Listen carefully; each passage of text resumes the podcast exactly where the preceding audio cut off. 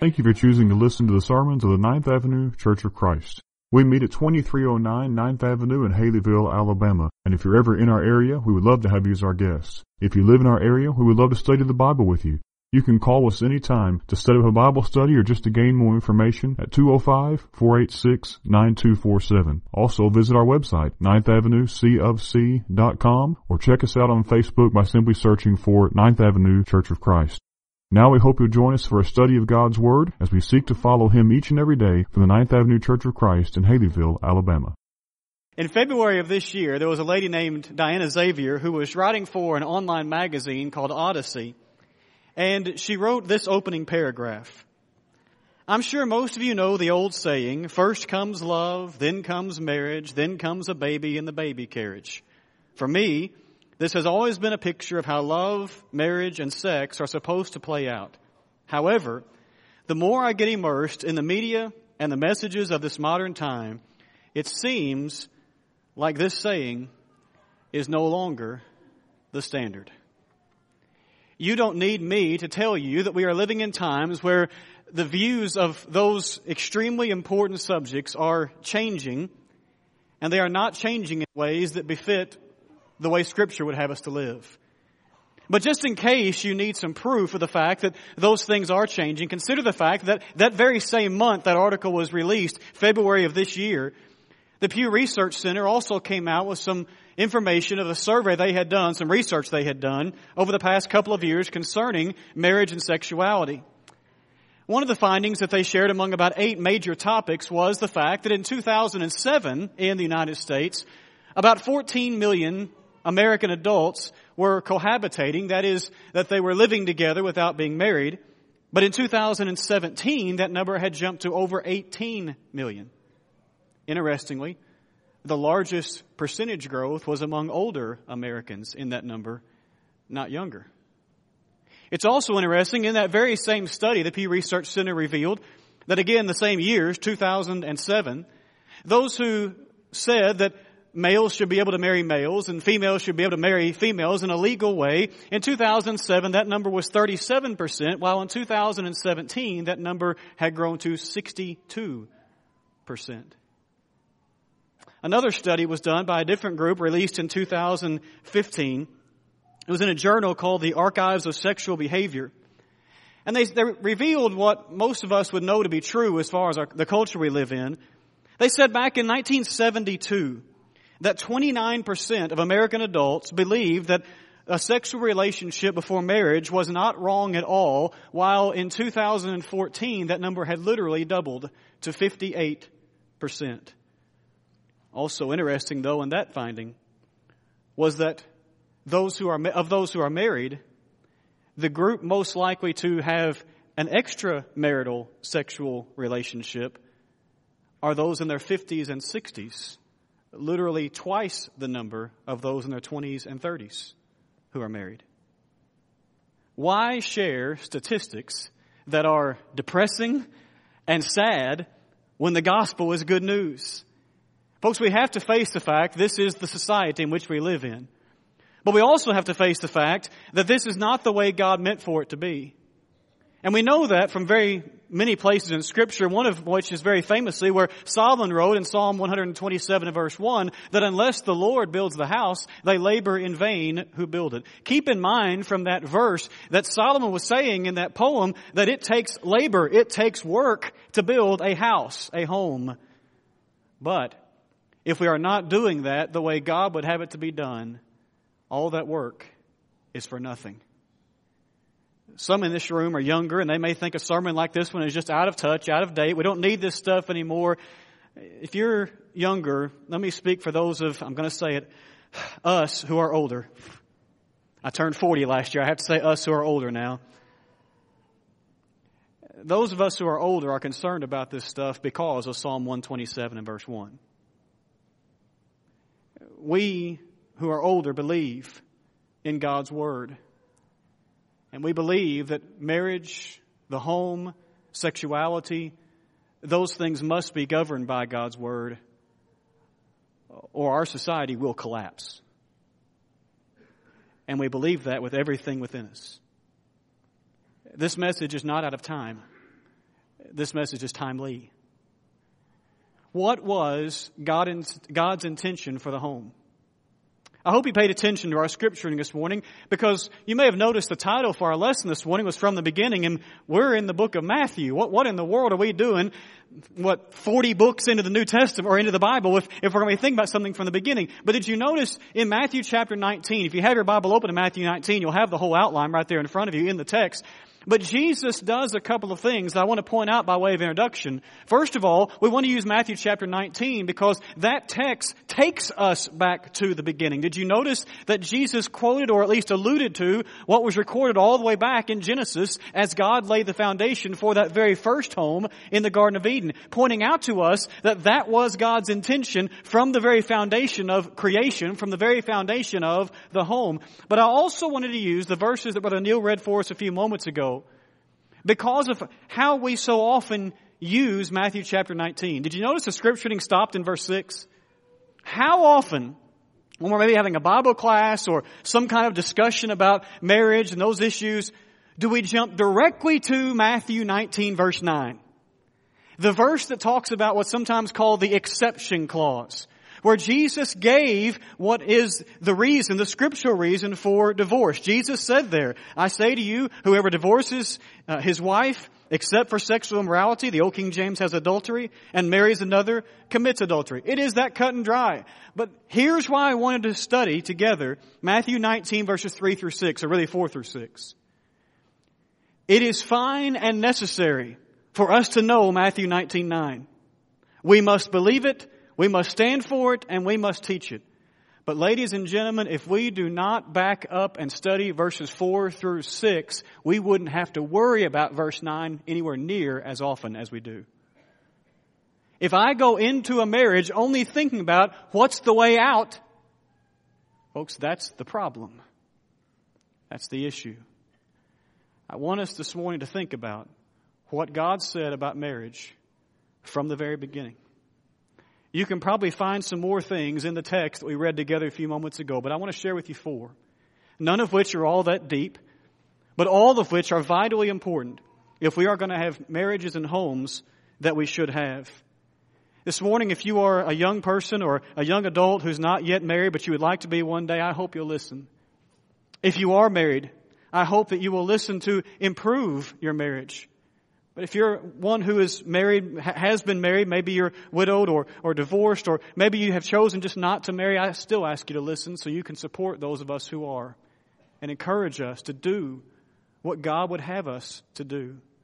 In the first place, from the beginning, God intended for marriage to be based upon both similarities and differences. Men and women are different. Now, if you didn't think I was a genius before, I know you know it now.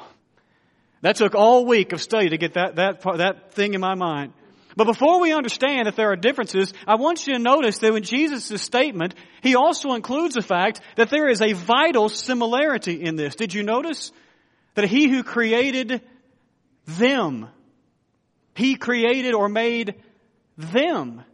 And it takes your mind all the way back to Genesis chapter 1 and verse 27, where in the creation account we read, So God created literally mankind not just man as in male. The word there is the word for mankind. So God created mankind in His own image.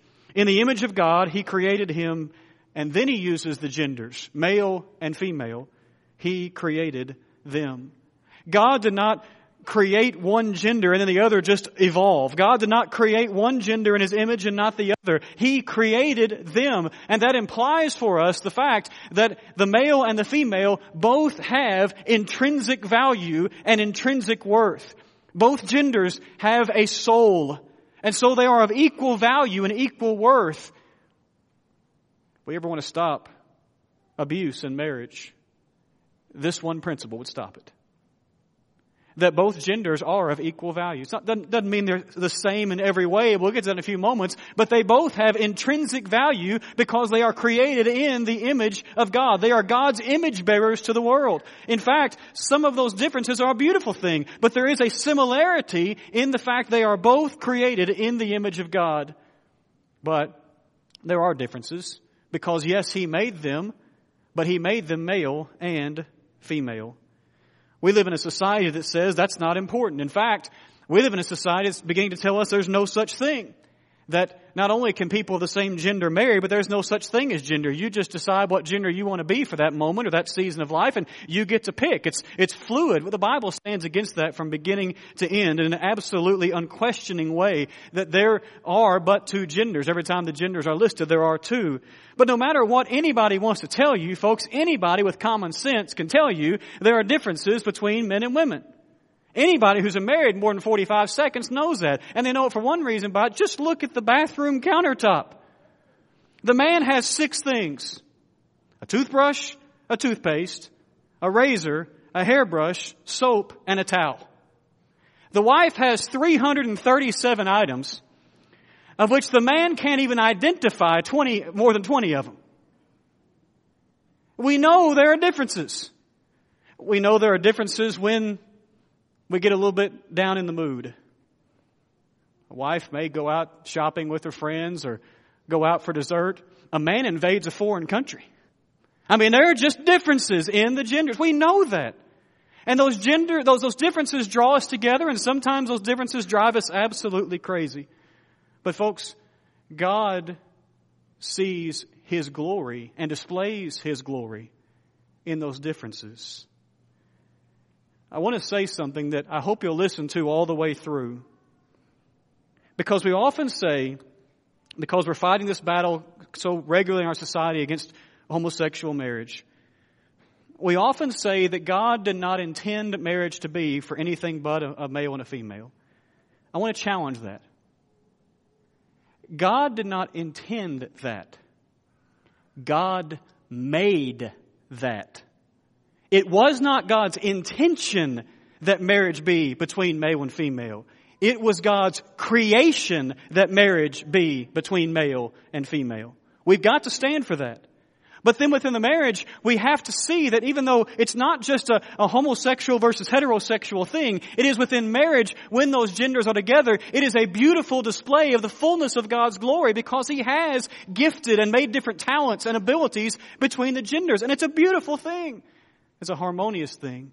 From the beginning, marriage was between male and female. The similarities and the differences. Number two, marriage requires togetherness. I don't know how often I've heard the next little phrase that Jesus quotes here or states here as leaving and cleaving, but that one little statement summarizes so well what you have from the very beginning. First, Jesus says there is a leaving, and specifically it is leaving father and mother. And that can be difficult, it can seem almost cold in a way to say that, leave father and mother. In fact, the word for leave means that, it literally means to leave behind. And again, that can seem so cold. How can we just leave behind, right? The, the, the family of origin, as sociologists want to call it today, that, that gave us life and gave us, you know, food and shelter and all those things and also gave us love and grace and forgiveness. How can we just leave it behind? Well, we have to balance it with other things found in scripture, such as the command found in the Old Testament and the New Testament to honor father and mother. And there's no age limit given on that command, by the way. It's not just honor father and mother until you're 16 or 18 or 21. We honor as best we can father and mother throughout life. So there is a balance. It's not just a cold breaking things off and never thinking about them again. Advice certainly is helpful and prayers are absolutely necessary, but there is a, a standing away from. There is a, a new home there. Hebrews 13 and verse 4 tells us, among other things, that marriage is honorable among all. I've never been there yet, and I don't want to. I'm not really looking forward to the day when it's true. But if you have children who are thinking of getting married or have gotten married, may I remind you that you are part of that among all. And that now this new home is one you must honor. Yes, you gave those little children in your eyes life and yes, you, you raised them and gave them things, but this is now their home. There is a leaving and you need to honor that. You still pray and help as you can, but we honor that. But may I also point out to you, the text says, a man shall leave behind his father and his mother. Is it not possible that what God was placing in mind from the very beginning and Jesus was bringing forward was that this is one of the first signs of true manhood? Is that he is willing to stand up for this, this new home, this new relationship with this precious lady he has married. But there is a leaving involved. As difficult as it is, it's very real. And then Jesus says there is also a cleaving. He is to hold fast to, or the Old King James and other translations have, to cleave to his wife. The word that's translated cleave there literally does mean to be joined with. Strong's defines it as glued or adhered together. And I point that out because it shows the, the strength of the word. And it's not to say that the husband and wife can't have certain differences, different hobbies or different interests. That's, that's perfectly fine. They're still people. And they're, they're not going to agree on every last little thing. I don't like clothing shopping. Okay, I, there, there's a difference. I don't like it, except for looking for suits. And if you'd like to take me, I'd be glad to go with you as long as you're paying. But uh, there, there are certain things that are just going to be different. But it's to say that none of those things can put a wedge between the husband and the wife. They are glued together, joined together. And by the way, considering the fact that the verse had just said that he is to leave father and mother, you do not see how sometimes that can put a wedge between that young couple or that new couple being married. When it comes to being glued together, joined together, folks, glue can wear out. Adhesive wears out. A couple is wise who takes time in investing in making sure that glue remains strong. I really don't care how long you've been married. If you are not willing to read about marriage, to attend marriage classes, to go to seminars, or whatever it takes to make sure that that glue is strong, you're not doing it right. I'll, I'll just say it that way. We have to be willing to invest in making sure that glue is strong. Remember what I told you earlier? The, the age group most likely to be involved in an extramarital relationship are those in their 50s and 60s, not in their 20s and 30s, because the glue wears out if we don't work on it. But notice how the leaving and the cleaving both mean that the husband and wife are together. This is not a joint venture. This is not just some kind of mutual agreement. They must be together, but it's more than that. Because in the third place, Jesus tells us that marriage requires a commitment. They are to become one flesh. That statement brought forward from Genesis chapter 2 is obviously said here by Jesus in Matthew 19. And then the apostle Paul would also bring it forward to us in Ephesians chapter 5 and verse 29, reminding us that it is a timeless principle for relationships, for marriages, for all time. But what does it mean? So often we think about this idea of one flesh. We only think about that intimate sexual union that only husbands and wives are to enjoy. But if we only think of it in that way, we've missed the point. The Bible very often uses the terminology or the picture of the flesh to mean more than just the skin, the outer covering of, of, of the body. For example, in Genesis chapter 6 and verse 12, it's told that all flesh had corrupted their way on the earth.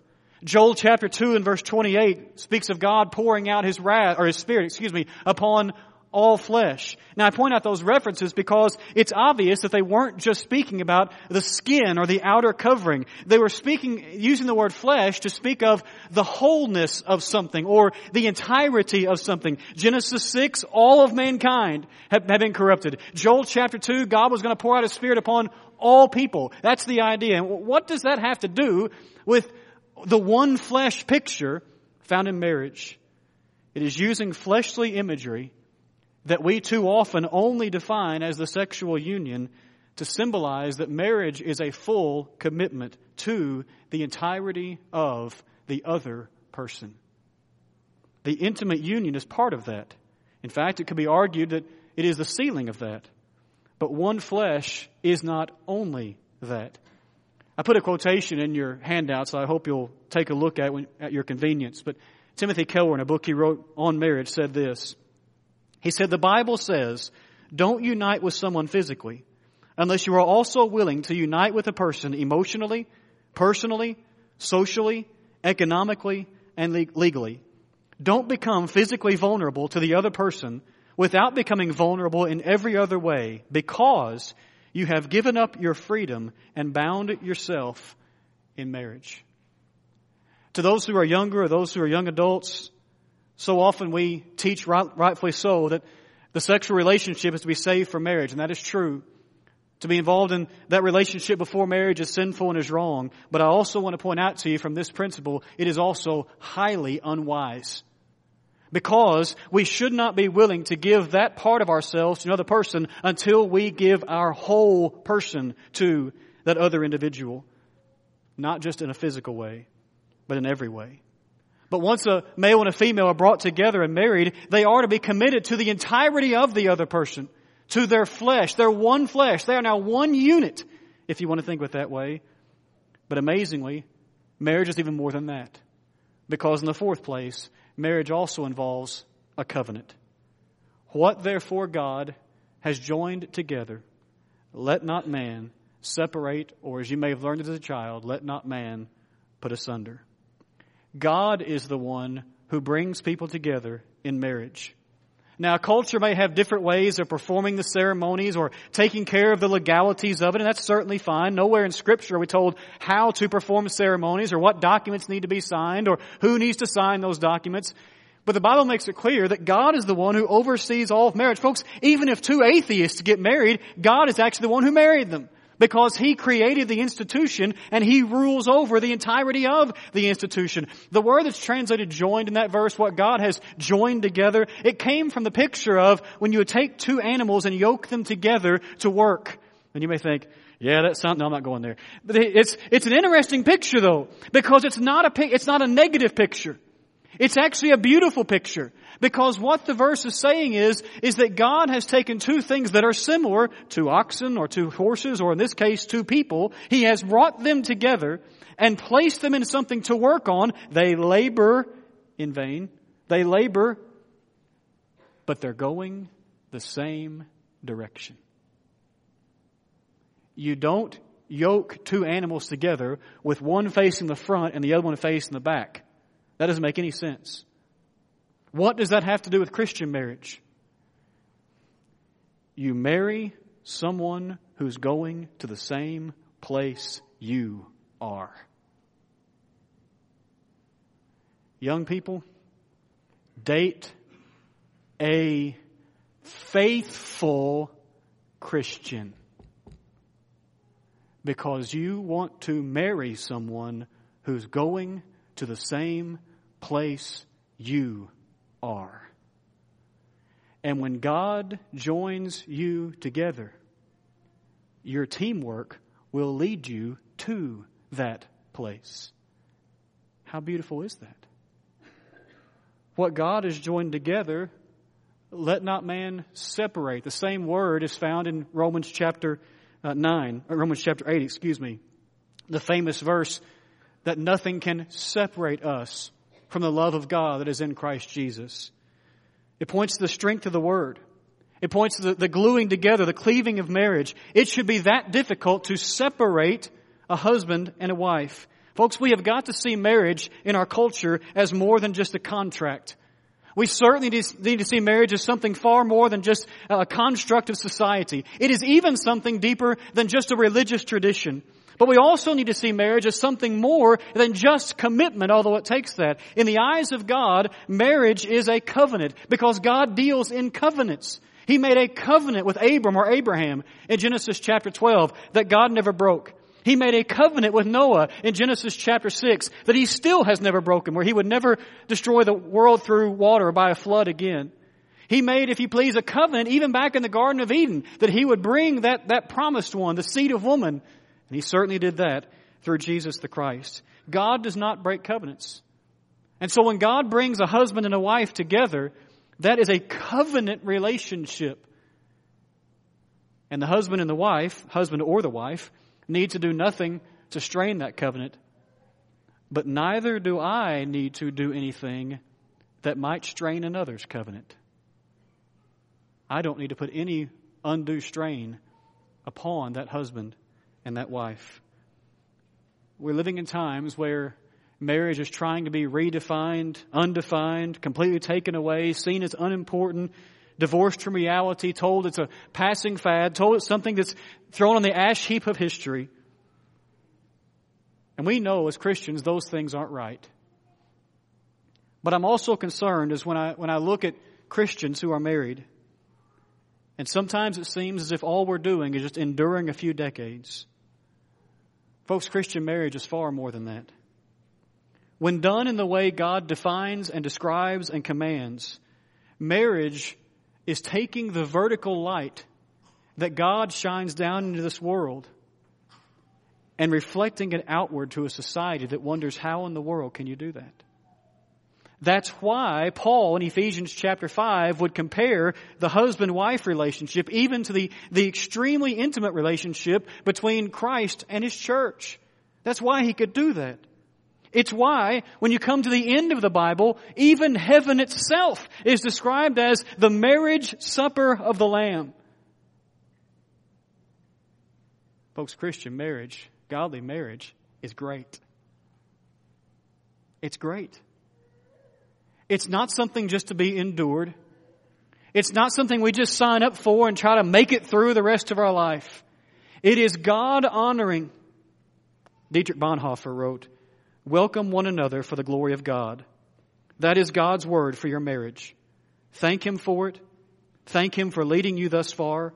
Ask Him to establish your marriage, to confirm it, sanctify it, and preserve it. So your marriage will be for the praise of His glory. Amen. A lesson on marriage is not one that transitions easily into what we often call the Lord's invitation, except to say that it is that picture of Christ and His church, Ephesians chapter 5.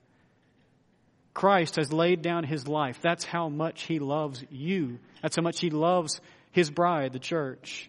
Are you part of that church?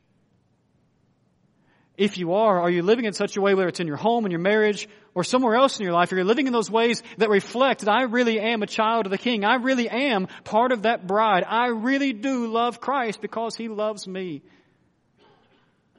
I don't want to see Christian marriages just survive. I want to see Christian marriages do even more than thrive. I want to see Christian marriages that are alive and are shining the light of God in a very dark world. This morning, if you need to become a Christian, or if you need to become a more faithful Christian, returning in faithfulness, will you come? Always stand and sing to encourage you.